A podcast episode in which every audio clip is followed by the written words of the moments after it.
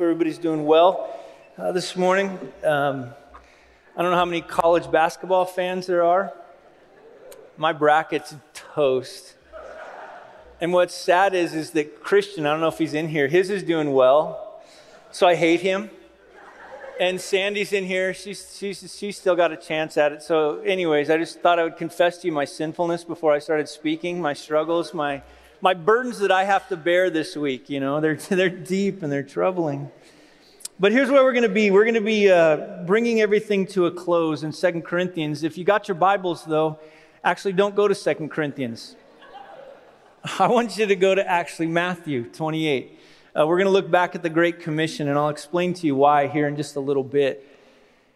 Now, one of the things that's so crucial about understanding Second Corinthians, and I really do believe if, if any song could explain what it was that Second Corinthians is about. That last song we just sang is a, I wish in some ways that could be the, the backtrack to reading of this particular letter because in so many ways it's, a, it's the, the heartbreak of walking with Jesus, the, the difficulty of walking with Jesus, but the hope that we have still in Christ as we walk along that way. Now, we've, we've walked through a lot of different realities with the book of Second Corinthians, but let me, let me kind of frame for you where we're going today so that you can kind of understand how I want to bring it to a close. This entire letter in First Corinthians, I would always, I've always told people this. If you want to understand Paul's view of Jesus in writing these two letters, I think the book of Matthew, sitting in the background, is perfect to understand it. Now, let me explain why. In 1 Corinthians 5, right, we talk about the sinning brother that gets turned over to Satan. We talked about that a few weeks ago. That comes from Matthew 18. You have different re- reverberating realities of Matthew 16 and Matthew 19. It's all about what happens in, in 1 Corinthians 7. There's just so many truths that weave through it. But one truth that I think captures in a very powerful way the whole book of 2 Corinthians is the Great Commission in, in Matthew 28, 16 through 20. If you remember right, last week I, I kind of referenced it and we talked about it a little ways. But what I want to do is I want you to see what fueled Paul's fire. What really got him up in the morning and got him excited about what he was doing, regardless of what was going on, regardless of the circumstances, the realities he was facing, there was something that kept pushing him forward in what he did. And this morning, what I want to do is I want to help us kind of to understand that. So what we're going to do is, is a little bit's going to be a review from last week, but I'm going to try to connect some dots into Second Corinthians for us as we bring it to an end, because here's what I want for all of us. I want for the same thing that I believe drove Paul, this great commission, this, this, this message that was given by Jesus, this last charge to the apostles that I think he grabbed hold of with everything that he was. I want that to grip your heart like it never has before. I want you to leave today with a greater and a grander excitement for joining Jesus in what he's doing. If you don't know Jesus today, I would love for you to encounter the great Messiah, the one that all of the Old Testament foretold about for hundreds and hundreds of years, and he arrived and all of these prophecies were fulfilled. I want you to encounter that Jesus today because listen to me. I really do believe that once we've encountered that Jesus and that Jesus has captured us and continues to capture us, we then can be like Paul and and view life from a whole new lens that regardless of what goes on, I think Paul would sing with, with the same song we just sang, It is well with my soul. That's what I want for everybody here. So Matthew 28, we know this again from last week. Let's just review a little bit. Jesus Christ has just finished his ministry. Now, if you think about it, I, my kids and I were talking the other day, and we were, we were rapping back and forth. Who would you like to meet from history? And so, like, you know, I was, I said somebody, um, um, my, uh, my daughter said somebody, and then my son steps forward, you know, being the spiritual one in our family, and says, well, I'd, I'd want to meet Jesus when he was here. Okay, fine. Okay, you know, but I was like, well, like, why, buddy? He goes, like, can you imagine walking with him while he was here on earth? Now, being with Jesus had shocked these guys, right? I mean, you think about it. You go back and look at it. Uh, a guy walked on water, people coming back from the dead um, Jesus calming storms. I mean, it must have been absolutely mind blowing for these dudes. And then all of a sudden, he's dead. Right? He's dead. And then to kick it off, coming into this, suddenly he's not dead, he's alive. And they're standing there. They come back to this hill that he tells them to come to in verse 16. They were faithful to that. Jesus shows up at that point, and it says that some worshiped him, but look at that, some what? Doubted. A lot of them were just looking at Jesus. This would have been the 11 apostles at this particular time because we know that Judas committed suicide. But they're now in this moment of wondering what happens now. Now, little do they know, Jesus, we learn from then Acts 1, is about ready to go back to the Father. But he's going to give them a last message that he wants them to get. And last week we went through this all authority on heaven and earth has been given to me. Therefore, go, make disciples of all nations, baptizing them in the name of the Father and of the Son and of the Holy Spirit teaching them to obey everything I've commanded you, and behold, I am with you always to the very end of the age. That's his message. Now, in some ways, it's simple, but in some ways, I think we have to kind of understand it a little bit to understand what drove Paul, what drove Paul and what I think so much is, is littered with the book of Second Corinthians. See, the first thing that we run into that's so important for us to get in verse 18 is Paul's understanding of Jesus. Now, just think of it for a second. Jesus' claim that all, okay, there's, a, there's, a, there's this Greek word that's used there, and what it means in English is all. All. That means there is no other. Every aspect of authority that is available in heaven and on earth has been given to me. There is no one that has authority that I have. Now, that is a huge statement. Oh. Now, in some ways, I think they got it. This is the Jesus again that spoke to the wind and it was calm. He told people to stand up and they walked. He said, Stretch out your hand and they stretched it out. He spit in dirt and put it on their eyes, which is freaky, but they saw. This is this Jesus that, that, even tells demons what to do. And so when he says, I have all authority, these guys must have been okay. He was the God man, perfectly God, holy God, perfectly man, holy man. He was encompassing all of that, and he stands before them and says, This is who I am. And let me tell you this when we read the book of Second Corinthians, you cannot read Second Corinthians without an understanding that Paul had believed this with everything that he was. He believed that this Jesus had all authority. In 2 Corinthians 2:14 he says to them, "I was just an enemy of God, and being this enemy of God in 2 Corinthians 2:14, I was one now that was captured by Jesus, and being captured by Jesus then, I wasn't made a slave like we think of a slave. I was made a slave that became an ambassador. I became a son of the very king that now is able to now proclaim to the world the greatness of Jesus Christ. Paul had encountered this one who had all authority. See, this is what's so important why we have to teach Jesus. See, if we teach ourselves, if we teach nice anecdotes, if we teach nice little, you know, stories about our life and we don't teach Jesus, then we're not bringing you into encounter with the great one who has all authority. And again, my hope this morning is that if you have lost that sight of this great one, Jesus, or if you've never encountered him, that this morning after you hear this, you will be begging and pleading to know this great Jesus. And so that's where it starts. Now, where this hits the ground, it's kind of crazy in some ways. He's going to tell them to go make disciples of all nations. I want you, in the, the idea of a disciple they were talking about in this context, I want you to go make learners. I want you to go make ones that know me, love me, follow me. That's what I want you to do, and that's crazy. Now just think about it in our world because I think this still applies to us. This one with all authority says, I want y'all, okay, because he, he, you don't understand this, but Jesus and Paul were southern. They spoke in y'all. It should say y'all. Y'all. Amen. Amen. They're from Mississippi, not Georgia. Don't get it wrong. But he says, I want you to go tell them in a completely relativistic, multicultural, all religions are equal, that Jesus is the only way. That's what I want you to go tell them.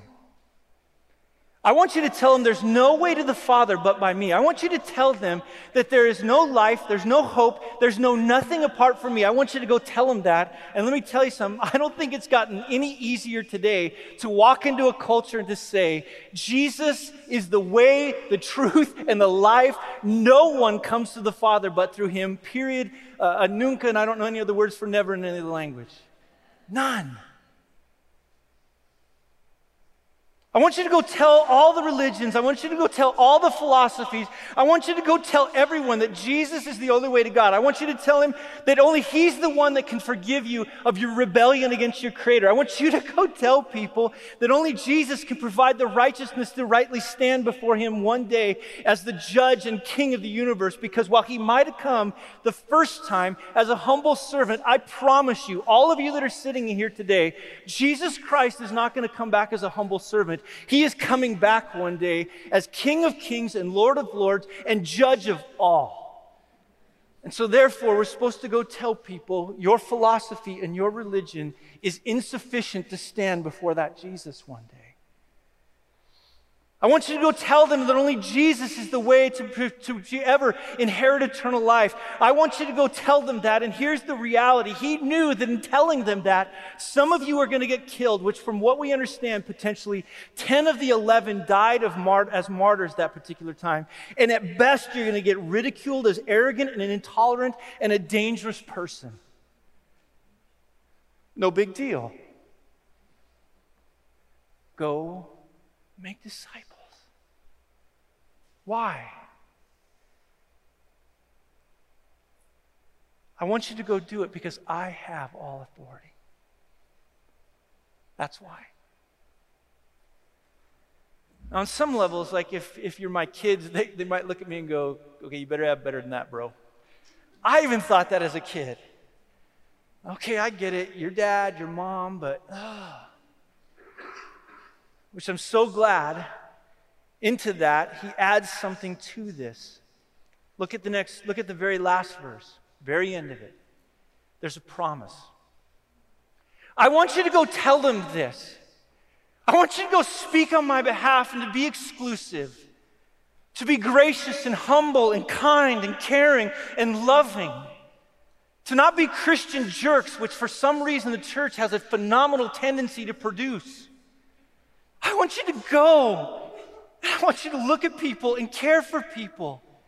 And when you go with that message, when you go tell them that, when you go are honest with them, when you go speak truth to them in love, when you go with them, I am right there with you.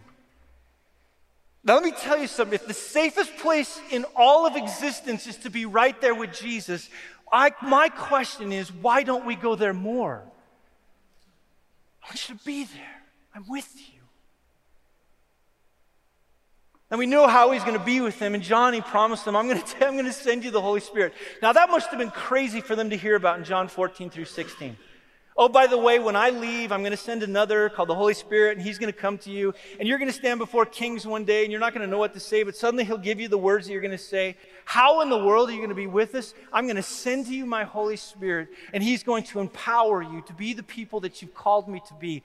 This is what Paul believed deep within his gut that when Jesus Christ ascended to the right hand of the Father and the Holy Spirit came upon him, he knew that wherever he went, because the Holy Spirit never leaves his his people, he would be there with him. And man, Paul went. I was reading the book of Acts this week. Paul was crazy. Man, like when I was in high school, I got stoned, but not like Paul. stoned, beaten, left for dead. Why, Paul? Because he encountered that Jesus.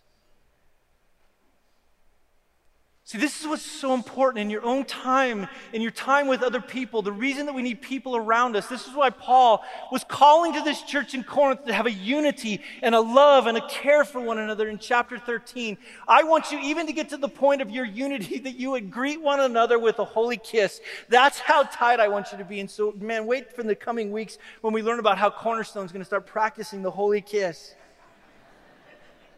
Did you know at that time that was abnormal like it is now? especially for men and women to do it. But yet, in some way, Paul tells them, and again, we're, we're not going to do holy kissing. I barely like to hug people. But like, there's this side of it, though, that speaks to this intimacy. I want you to develop such a tight intimacy, such a love with other people, that they're able now to point you to this one, this Jesus, who has all authority, who will always be with us in all ways, in all times. That's what I want you to do. Paul says, This is the Jesus I want you to encounter. This is how I want you to be together. This is what Second Corinthians just reeks of. But Jesus didn't just stop there. In it, I think this is what's really key. After this promise he goes through, he gives him, here's my authority because it's such an outrageous mission. Here's the hope that I'm going to be with you in all times. But now he begins to unload for them what it is that he wants them to do. And look at verse 20. That's really where I want to be today to kind of help us understand, I think, what Paul was doing. It says in there, here's the key teaching them to observe all I have commanded you. Now, what does teaching mean? The hard part about living in our culture today, we think of teaching as what kind of I'm doing right now, which is a kind of an awkward form of teaching, preaching, kind of all put together, but it's very monologue. It's very much me talking to you and you sitting there going, you know, either, oh, wow, Todd, that was a great insight, or wow, wow, Todd, that was really stupid, or whatever's going through your mind right now. The teaching, though, that Paul's talking here, let me just make sure you understand this, is a little different than I think what we have in our, our grasp, or excuse me, what, what Jesus is talking about, which Paul embraced. This teaching that he's talked about is we're found in, in, in Acts 5. Oops, I should have done all those. There we go, Acts 5. Now, let me, let me kind of show this to you. In Acts 5, the, the apostles and all the disciples are turned loose. And in being turned loose, we find out in verse 18 that a group of them had been imprisoned for what they'd been, and here's the key teaching. We know that at that one point, finally, the, a, a, an angel of the Lord comes into them, releases them. And in verse 25, look at this. It says afterwards, someone came and told them, that's the Sanhedrin, look, the men who you put in prison, whom this angel of the Lord had let out, are standing in the temple, and look what they're doing. They're what? Teaching the people. Now, somebody once told me teaching is for Christians and, you know, preaching and evangelism is for unbelievers. Then what in the world were they doing? They were teaching, they were with the people. We know that then they go and get them after they'd thrown them in jail. They bring them back to them, and they're, they're surprised that they had done that. And the high priest basically looks at them, verse 28, and he says, We strictly charged you not to teach in this name. Now, I love this statement. Yet here you have filled Jerusalem with your teaching, and you intend to bring this man's blood upon us. In other words, they've been exclusivistic. They told them the truth that Jesus is the way, the truth, and the life. And they're standing right now, and here's the word that I think is so key you have filled Jerusalem with your teaching, meaning you have brought a teaching that has passed on to others, and passed on to others, and passed on to others, and you are filling the city with it. Now, let me ask you something. How cool would it be with us and, and maybe Grace Brethren Discovery again? I, I can't name all the churches, but all the churches in Simi, if we got to the point where we heard this statement, the churches have filled Simi with the teaching. that would be cool. Now, this teaching again is about an exclusive Jesus. Don't miss that. He says, I want you to teach them all that I've commanded you. I want you to, I want you to teach them everything about him. I want you to teach the whole counsel of God. And what happened was, is that teaching that they had stopped these guys in their tracks and said, Don't you understand that this teaching you had is filling our whole city with it? Stop it. Now, here's the result in verse 42. You ready for what they did? And every day in the temple and from house to house, they did not cease teaching and preaching that Jesus, that Christ is Jesus. In other words, uh-uh. We're going to keep teaching Jesus. See, it wasn't just Paul. The early church was gripped by it. They were gripped by a form of teaching that includes in there, when you get to this particular verse, a them. It's a teaching about this exclusive Jesus. Again, not in arrogance, not being jerks, not being t- so often the time that Christians are, but humbly, meekly beginning to present to people the greatness and the grandness of Jesus. And the them that he's talking about there are all nations, meaning this is a teaching that goes and spreads and keeps moving and it never stops. It just keeps infecting everywhere it goes in the good sense of the word. I want you just to keep it moving. Now, this is what I mean. So often that the teaching sometimes that we do from the front is we think, I know, I'm going to get Christian to do this, or I'm going to get Chris to do it, or I'm going to get Todd to do it, or, or Terry to do it. I'm going to get somebody else to teach for me. But there was something about this teaching that wasn't limited to just a select group of people, but it was a teaching that was spreading all over the place. It was a teaching that people were gris- being gripped by, that was going from house to house, it was landing itself into the temples. Now, what is it? What was it about this? Well, I think when he says, Go and make disciples and observe all I've commanded you, I think what he's saying here is that I want you to teach in such a way that you're not telling people what to think, but how to think, so that they can grasp and understand the gospel and it keeps spreading in all kinds of ways. This is what Paul was teaching. I want to land teaching into Corinth in such a way that you grasp it, understand it, and then you keep that teaching going because I need to move on to other places and you need to spread it around Corinth and all of Achaia. I need to be able to do this, but this is what I want you to do. I want you to grasp this teaching, understand this teaching for yourselves. This is why I want to teach the Bible and let you all think.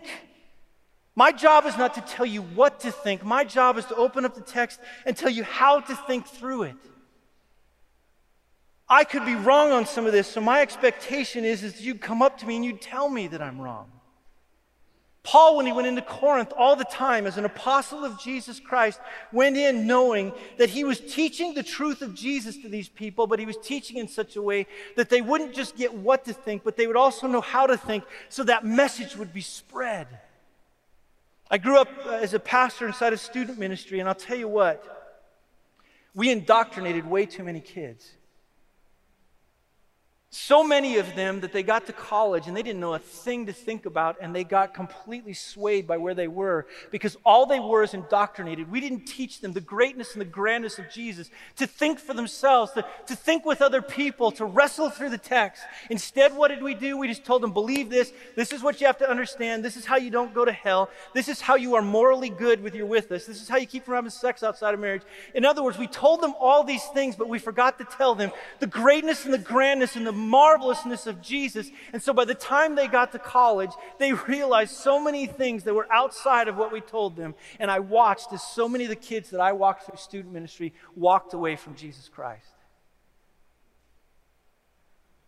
That's this teaching. This teaching is different. This is a teaching that grips your soul. But look down in there. He says, Teach them, here's the word I want you to teach them to observe. Now, this is so important. Like Paul talks about in 2 Corinthians 6.14, the observe that he's talking about is the I, which is Jesus. Observe all that Jesus commanded you, not what these other, you, these other super apostles have taught you. But notice what he doesn't say here. He doesn't say, teach them all I have commanded you to do. He says, teaching them to observe, which means to obey, to, to do these things all that I've commanded you to do. In other words, don't just go fill their heads with information. Don't just fill it full of a bunch of facts and different things so they can play great Bible trivia one day and be excellent at it. In other words, what I want you to do is, is I want you to fill them in way beyond just the historical Jesus. I want you to help this, them to understand this historical Jesus and what he's commanded them as the one who has all authority in heaven and on earth. That's what I want you to help them to understand. See, the problem is Satan, we know this from James, he has factual information. In fact, he has better factual information than any of us in this room. The demons have tons of factual information. They have all kinds of thoughts and understandings. What's the difference? There is something about a heart that is so gripped by Jesus that that information comes in and it absolutely then grips the heart in such a way where it's no longer just about facts and information. It's about a to do. It's about an obey. We have so seen the greatness and the grandness and the beauty of Jesus. We then say, tell me what to do and I will do whatever because you are the King of Kings, Lord of Lords. You have all authority in heaven on earth. That's the teaching we want here. Teach them about that, help them understand that. Now, there's all kinds of commands that Jesus gave. Because in some ways, like you think about it, I, and I was wrestling through this. I, I looked at a few different uh, of the commands. Let me just give you a few that I have. Here's the first command Love the Lord your God with all your heart, mind, soul, and strength. Super simple. Two, another easy one. Love your neighbors yourself. Number three, cakewalk. Love your enemies. Number four, take up your cross and follow me. Number five, don't be anxious about anything. No problem. what? And you need help in your walk with Jesus. Always pray. Don't hold wrongs against others. Lay up for yourselves treasures on earth, or in heaven, not on earth. yeah, right now you should all just walk out. He's telling us what to think and it's wrong. Maybe one that for some people, what God has joined together, let no man separate. And when you read those things, you think to yourself, how in the world can I ever do that? How in the world can I ever get to the point where I can honestly, as this person who is fallen, self centered, how can I obey all of these realities but then you begin to learn that Jesus Christ, all the commands that he ever gives, as the one who has authority in heaven and on earth, always carries with it promise that, lo, I am with you always to the very end of the age, is that while I may be somebody who is absolutely helpless, who cannot keep them, who, and let alone now, so can't get others to keep these particular commandments, he instead beckons me now to come to him and to trust me and to listen to him and treasure him above all else, to abide like a branch inside of this amazing amazing vine and Him to produce fruit out of me. He understands, Jesus understands that these commands that He's given us demand that we first come to Him and acknowledge Him as King of Kings and Lord of Lords, the one who died and was buried and rose again, who now grants His Holy Spirit to the church because we can't keep those commands unless Jesus Christ does a work in us. Go tell them. Go tell them they can begin to learn that my commands aren't burdensome. In fact, take my yoke on you and it's light. Go tell them that I have hope in my, in my message. Go tell them that I, well, in, like Paul talks about in 2 Corinthians 4, that while on one end there is a, there's a light momentary affliction that we experience in this earth, you go tell them, though, instead, that there's an eternal weight of glory waiting for them one day. You go tell them. Go tell them that while they may be weak and there's no way they can pull it off, they can shut off their worry motor. They can shut off all these different realities that they're striving for because everything that they strove for in life is found in me. Go tell them. And you grasp that too. See, I think sometimes we think it's for others. You ever thought about that? That the gospel, you know, I want to just tell others. Man, I woke up this morning I told my wife I'd made a stupid decision. I told her about three weeks ago, why don't you go and have fun and go up to San Luis Obispo with your friend? Oh, I got the kids. Baby, I got them. I don't have them. They have me. I was trying to get up this morning, and in getting up this morning, it's amazing how a three year old can pull just the right chord in you. I needed the gospel this morning. and on a serious level, whether you knew it or not, so did you. Go tell them. Go tell them that. Don't go tell them they need it. Go tell them that you need it too. Go tell them that all humanity, rich, poor, black, white, male, female, go tell them that everyone needs this gospel. And do it in such a way that they're able to teach others, who will teach others, who will teach others. Because God's intention is that this teaching doesn't just spread throughout Simi Valley. But the reason that Cornerstone is so bought into global ministry, and as long as I'm here, we will never quit.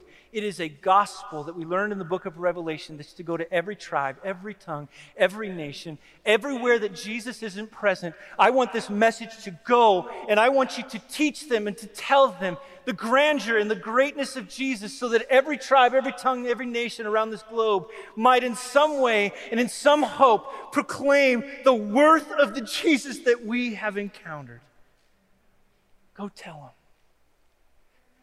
That means there's some of you sitting in here today, you're supposed to leave Cornerstone, not because I don't love you, but because we're supposed to go. There's some of you, and I look around this room, and there's some of you that are underneath 25, underneath 20. Let me just say this some of you are supposed to go. You're not supposed to buy into the dream that says, go get a house and go get a car and go get all these wonderful, magnificent things. Go get these things that are the American dream. Let me tell you something. I'm not anti the American dream. I'm just really pro Jesus' dream. The dream that comes and says, Take up your cross and follow me, and you won't regret it, because what I'm offering is a treasure in the field and a pearl of great price. You won't regret it. And I've seen so many people get to the end of their lives that pursued every dream there was that this world has to offer, and they regretted it. And I've met so many that sold out and chose to follow Jesus and just go tell others to begin to engage with what Jesus was doing on this world. And I'll tell you this those people never regretted it. Go tell them. I think, even in some ways, let me just say this, and let me be pretty blunt with us in here.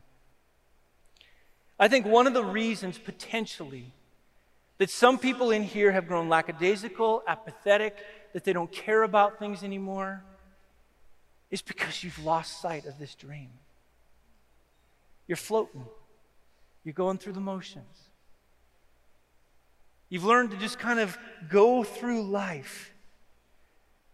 You used to be a total spiritual superstar when you were in college. Man, when you were with whatever campus group you were with, you were the Bible whiz kid. You were the sharer of your faith. You were the captain of the Jesus team. You were getting her done. You sat through every Bible study there was to sit through man, you even were the lone person on this entire planet that understood election. How incredible you were. But then something happens, doesn't it? And don't blame you got married. Peter was married, he did okay being married. Don't blame you have kids. Well, that might be a good excuse. We've just lost sight of the dream. We forgot that we're supposed to share this with people. You ever found, like, and again, I don't know if you're this way, but when I'm sharing my faith, there's something about it when I'm out engaging the lost, when I'm, when I'm sharing with them about Jesus, I am no longer bored in my walk with Jesus. I'm getting asked questions that I'm like, I don't know. And all the while I'm trying to act like, oh, yeah, I got the answer. Can I get back to you in five weeks? I'd be happy to explain that one to you. But there's a life that comes with it. Why? Because when we're joining Jesus in making disciples, and the first aspect of it is when I'm sharing my faith, when I'm engaging with people that way, the reason that I'm finding life in it and the reason I'm finding hope in it, the reason that this is beginning to happen is because when I'm out doing what the one who has all authority in heaven and earth has asked me to do, he's with there with me. There's life there. A pastor that's not doing so well right now, but I loved his quote. Look at this. Often I meet Christians who are in spiritual melee holding on to their faith but not advancing it much. Bible studies become a chore, prayers are dry routine. The miracle of their own conversion, once recounted with great passion, is now a distant, fading memory. And going to church is, well, it's something they just do. Mechanically and half heartedly, these people trudge along through the drudgery of quarantine Christianity. But when these lethargic believers break out of spiritual isolation, meet some spiritual seekers, something incredible starts to happen. As they experience the high stakes conversations that tend to happen with unchurched people, they begin to notice a sort of inner renewal taking place. Areas long ignored suddenly come alive with fresh significance. Isn't it incredible how elevating our efforts to reach others can be a catalyst for personal growth? Paul is telling the people in Corinth, you used to be this. But these super apostles had snuck in and somehow they bamboozled you and told you that Christianity was about health and wealth and all these other things, missing the reality that it is not about health, it's not about wealth, it's not about all those things. It's about Jesus. Go tell them that. But it's not just about sharing our faith. Another guy named Stephen Smallman, I, I, I love this book that I read, but he says this our involvement in making disciples will be one of the most significant things we can do for our own spiritual growth as disciples. Paul was coming in and saying, You're, you're teaching the wrong message. These super apostles have got you off, off way. But he was gripped by a message that said, We've got to get back in line here. We've got to now engage and we've got to now go tell.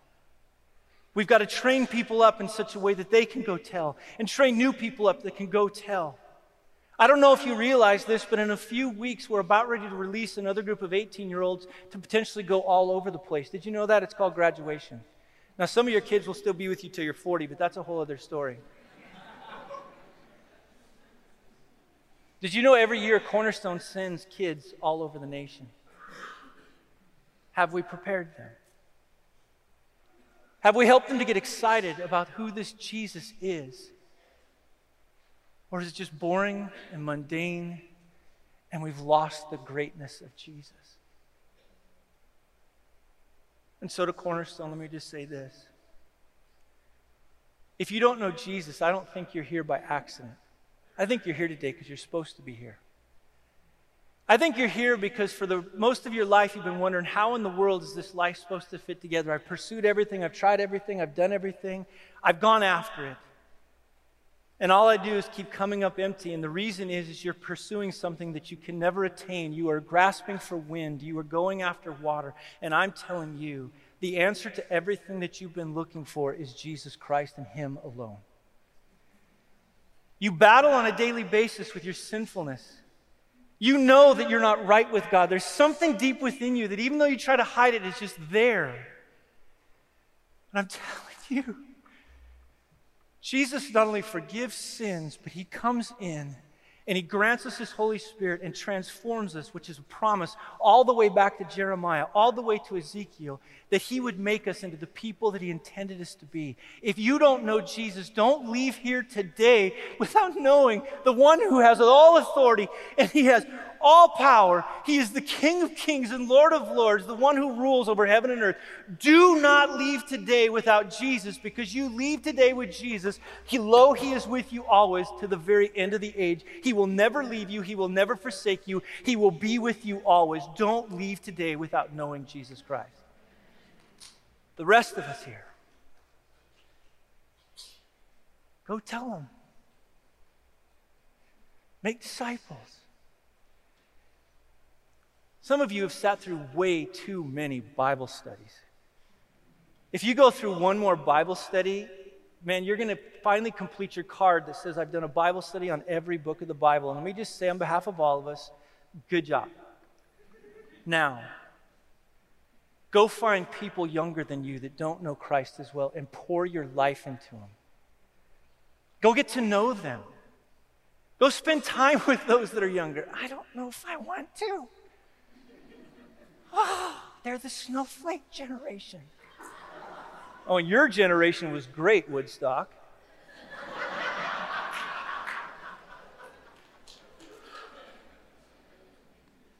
Pour your life into them. Help them to encounter Jesus. Help them to see his grandness and his greatness. Allow them to come into encounter with one who has also seen his greatness, not as fake Man, we've done fake way too long for way too well. We need to stop the fake thing.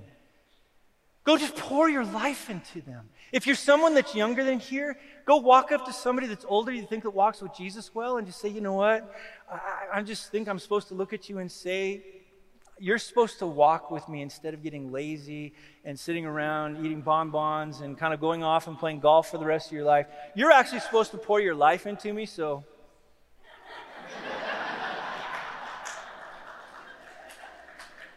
Let's hug it out. Come on.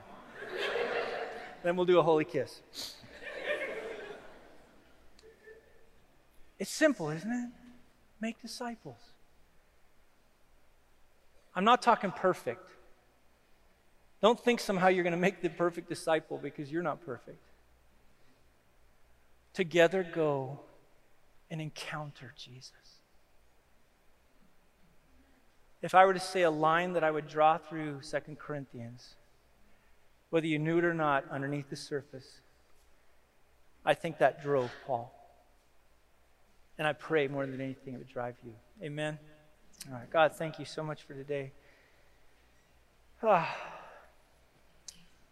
May you do your work through your Spirit, your precious name. Amen.